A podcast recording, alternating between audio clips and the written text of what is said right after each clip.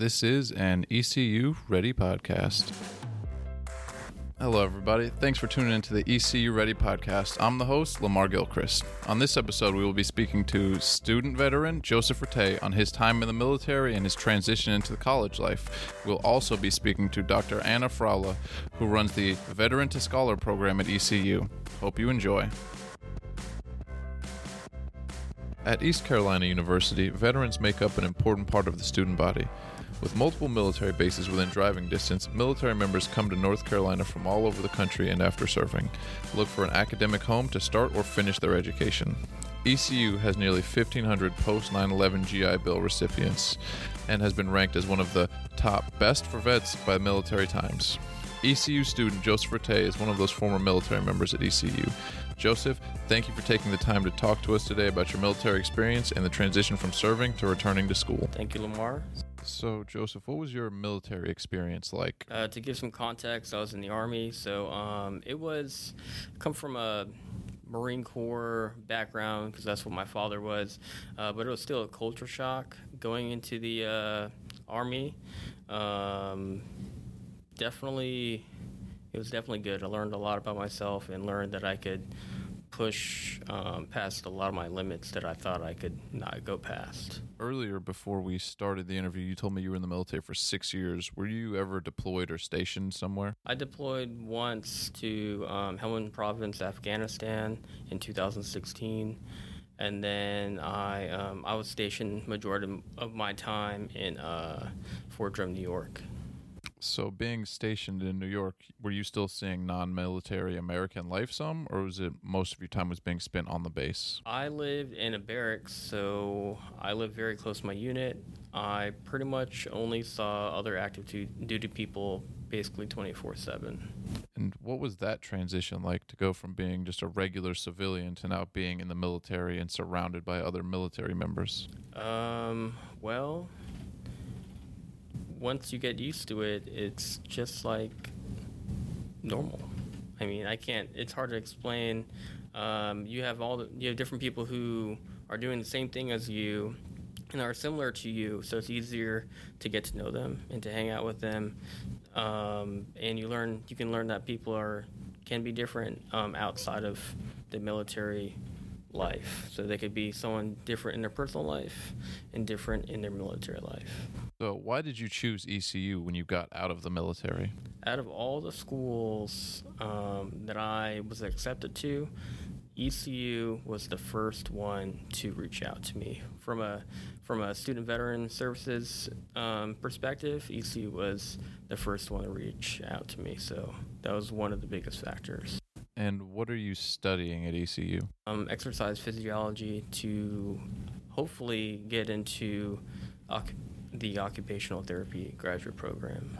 So, what does that entail? Is that similar to physical therapy? A little bit different. Um, I'm looking forward to shadowing um, some occupational therapists, but I don't have a concrete idea. It sounds bad, but I don't have a concrete idea of what they do. I know the generic of what I read online and what I've researched, but it's not as uh, visible as, say, physical therapy.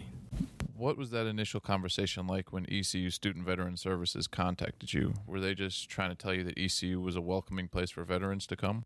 Uh, yeah, that's basically it. And uh, they had a really good um, uh, services for veterans, and that's pretty important when I was transitioning. Um, I wanted somewhere where um, I could get uh, really good help because uh, I wasn't sure of what to do, and uh, they really helped out. What was the transition like going from the barracks to your first class back with a bunch of fresh out of high school kids? Out that uh, maybe maybe the hard way that um, a lot of your peers might generally not care as much as you do uh, about school because school you transition from doing something as your job, as your life, and then you transition to school, and then school becoming your job and your focus. And I guess you look at it more intensely and more intently that you need to do well, and you see people just not giving a lot of effort or complaining about really simple things that are really easy and not hard. and just to complain that about this or that, and um, it was kind of annoying at first, uh, to be honest. But um, after a while, um, I relaxed a little bit and it wasn't as intense. Was it the lack of focus that people had that bothered you, or was it the complaining about having to work that bothered you? Me was they were complaining about certain grades that they got, but if you looked at how much effort they put into what they got, you can see like you, you kind of like ask for that Yeah. kind of thing. So for me, um, I put a lot of effort into my work, and it shows to when I don't put as much effort. That's the my, that reflects my grade. So um, just knowing that you could do totally you could do so much better if you actually tried instead of not try and then get a bad grade then complain about the teacher who gave you that grade because of that, the amount of effort that you put in so it was um, it, it just it was just something to get used to Were you always that driven to get things done, or was that something that you picked up from your time in the military? Um, so I before the military, I was going to school. Um, I would study and stuff, but I wasn't trying as hard as I am now. Um, and just looking back, um, if I didn't understand something, I never asked the teacher um, for help. Uh, now I ask the teacher for help. Um, I read things ahead of time most of the time to see what's going to happen and how I can study and how I can plan ahead and using my time more wisely instead of uh, doing this or that before. Now I just build my time around school. Was that difficult to go from being surrounded by people who understood what you had been through to then be surrounded by people who mostly can't relate to you in those same ways? Um, at first, some people want to not tell anyone that they're in the military, but for me, it just kind of happens. Like, uh, I don't just outright tell people, it just kind of happens that way. And um, there's a disconnect. You feel kind of like an outsider because you're not exactly you haven't exactly experienced similar things that they have and since you're an outsider coming in with different exp- experiences um, you just kind of look at things differently and um, and you know you're different from say your peers. And sometimes you're older than a majority of your peers. And so often uh, often isolated. But after you get to after you kind of try to get to know people in your uh, class um, it's it's really good to help break that barrier and get to know your peers. and do the veteran to scholar program and the student veteran services help put you in touch with other veterans? Um, those that go to the Student Veteran Services Lounge, um, a lot of us there support each other and um, help each other out. Um, I'm glad I went to Dr. Froula's uh, Soldier to Scholar program because uh, the friends that I have now are some of the friends that I met there and have been my friends since. So, if a veteran was listening to this and they were feeling a little isolated, then you would recommend going somewhere like the Student Veteran Services. hmm I would uh, recommend trying to get in touch with the uh, student veteran services of the school and see if you can get plugged in that way. Um, if you're feeling isolated, so you can meet people with similar uh, exper- experiences, regardless of branch, and um, you could start there instead of just feeling isolated the whole time. Thank you, Joseph, for coming on the show. I've enjoyed getting to see your perspective. Thank you. Along with ECU Student Veteran Services, which offers support for student vets that includes counseling, benefit assistance, and scholarship access, ECU's faculty researchers are helping the veterans with the transition from an active duty to a student lifestyle. Dr. Anna Froula, an associate professor of film studies in the Department of English, has designed a program that brings together war scholars and student veterans at ECU. The Veteran to Scholar Bridge program was created to help ECU veterans acclimate to the university during their first semester on campus. Program participants have discussed their war experiences through the study of humanities texts, including novels and poetry from World War I, films from World War II and the Iraq War, and the soundtrack from Hamilton the musical. Dr. Froula, thank you for speaking with us today. Thanks for having me. So, Professor Froula, how did you get involved with helping veterans? It's a bit of a long story, um, but I started taking a class on the Vietnam War narratives when I was a PhD student, and that was my father's war, and I wanted to learn about his experience. He didn't talk about it very much, and that was also the year that um, the Bush administration was making the case to invade Iraq, and I couldn't help but see a lot of parallels between the two. So I ended up writing my dissertation on um, it was going to be about a lot of different things with military culture, but it ended up just being about representations of military women. And then when I got here to ECU, I was excited about um, the proximity of this campus to the military bases. And I started working with the Pirate Veterans um, organization. So this is a, a club, a student club um, for student veterans. And um, after a couple years in, I found a, an opportunity to write a grant for the National um, Endowment of the Humanities. And it was with their um, Standing Together initiative. It's called Dialogues on the Experience of War. And I worked with the leadership of the club to kind of see what, what is missing here. What do you wish was here at ECU that you had gotten to experience your first year? So they helped me design this program. And I run it for two weeks in the summer. Um, the grant funded it for two weeks. Um, and the purpose of the grant is to discuss the experience of war using humanities sources as kind of springboards. And what we found is that um, talking about wars, you know, hundred talking about texts about wars about hundred years ago, um, they help veterans feel less alone over time because they see that the experiences that they had are, are universal to the experience of war and not just you know a personality quirk or something. So they feel connected to veterans across time.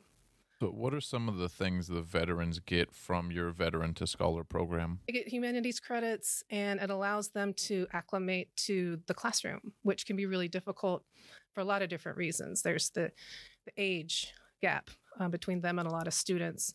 They are coming from a culture where um, asking for help is considered a weakness. And so I talk, tell them how important it is to ask questions when they don't understand the material. What problems do you see veterans coming into college trying to adapt to? Well, I mentioned the lack of mission um, and lack of purpose, which can be really, really difficult to deal with. Um, trying to figure out what you're going to be now that your entire identity has has shifted. Some have traumatic brain injuries and that they've got to come up with strategies to kind of overcome the issues that come with that. Not all, but some do have post traumatic stress and um, they the veterans I've worked with have shared um, a lot of painful stories with me. Um, it's important for them to just get used to sitting in a classroom for that long because they've had jobs that have kept them, you know, busy and active. Um, it can be difficult for them to find a purpose. So we talk about ways to make education their job, their new job, their new purpose. And um, I think a, another difficult thing that we that they experience is they've left their military family. They've left people who have got them through the most challenging experience of their lives and they're with a bunch of you know students who have just come out of high school. So it allows them to get to know each other to kind of form a supportive cohort and um, it gets them ready. You know we, we do orientation activities. We go to the library to the writing center to the academic success center and other other resources so that once they're on campus full time they know where everything is. They know where the student veteran services is, most importantly. And they feel like they're starting to belong um, as a student, you know, with that identity shift from military to, to student identity. And the part that non veteran students play is a big part in this too, isn't it? It is. Um, and I think it's important for civilians like us to just learn how to listen without judgment and also to invite them to do things. I mean, I, I encourage them to join not just the pirate veterans if, if they're interested in that, but also a club that is important to their discipline because, you know, they they want to they want to be seen as just any other student in a lot of ways, um, and they want to get to know students. Um, you know, typical students that are 18 to 22, they want they want to be as regular student as as as they are. What's the sort of age group for the veterans that you usually work with? Is it ones who served long enlistments, or is the just the length vary? Both. So I've, I've the four years, um, four years of service, and then coming back to school, um, and also some that are around my age, which is nowhere close to 18 to 22. In your time working with veterans, how many different ones do you think you've worked with? Oh gosh, um, I probably have gotten to know around 50 so far. And all 50 of those veterans you've helped, are they all combat veterans or they come from different areas? Summer combat. Um, one, I know one who's been on about eight or nine combat missions, and some who have, you know, worked in motor transport. So, um, all walks of the military life military intelligence, um, infantry, front lines, uh, chaplains, assistants. There, I get, I learn about a lot more about all the all the different jobs that they can have in the military. How can a regular student who knows a veteran just help them as much as they can? You know, that's an interesting question. Um, um, a professor named Sheena Eagan, who works over on the West Campus, um, she she teaches military medical ethics. Um, she did an honors class. She taught an honors class um, this past fall, and it was about military ethics. And so she formed a veteran panel where the students got to ask a lot of questions. And one student in particular made kind of an infographic that kind of answers these questions. Um, what can typical students do to reach out? Um, again, it's just you know have if have counseling. You know, if you know of any counseling resources that that if, if they're needed, they're um, but mainly it's just kind of reaching out you know how are you doing? You know show show that you're interested in them their lives um, what they're doing now not just what they've done. Um, i think they they from what i've learned i think just you know listening without judgment is i think the most important thing. Um, understanding if they need to take a moment um, not asking questions about have you killed someone, um, but mainly, you know, what was your job like there? What were were some of the neatest places you visited?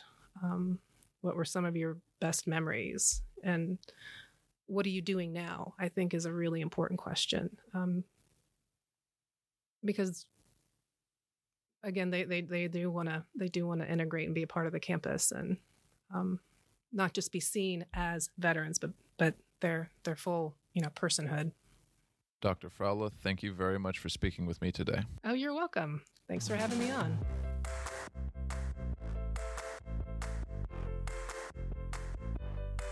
Once again, I have been your host, Lamar Gilchrist. Thank you for listening to the podcast. We'll see you next time.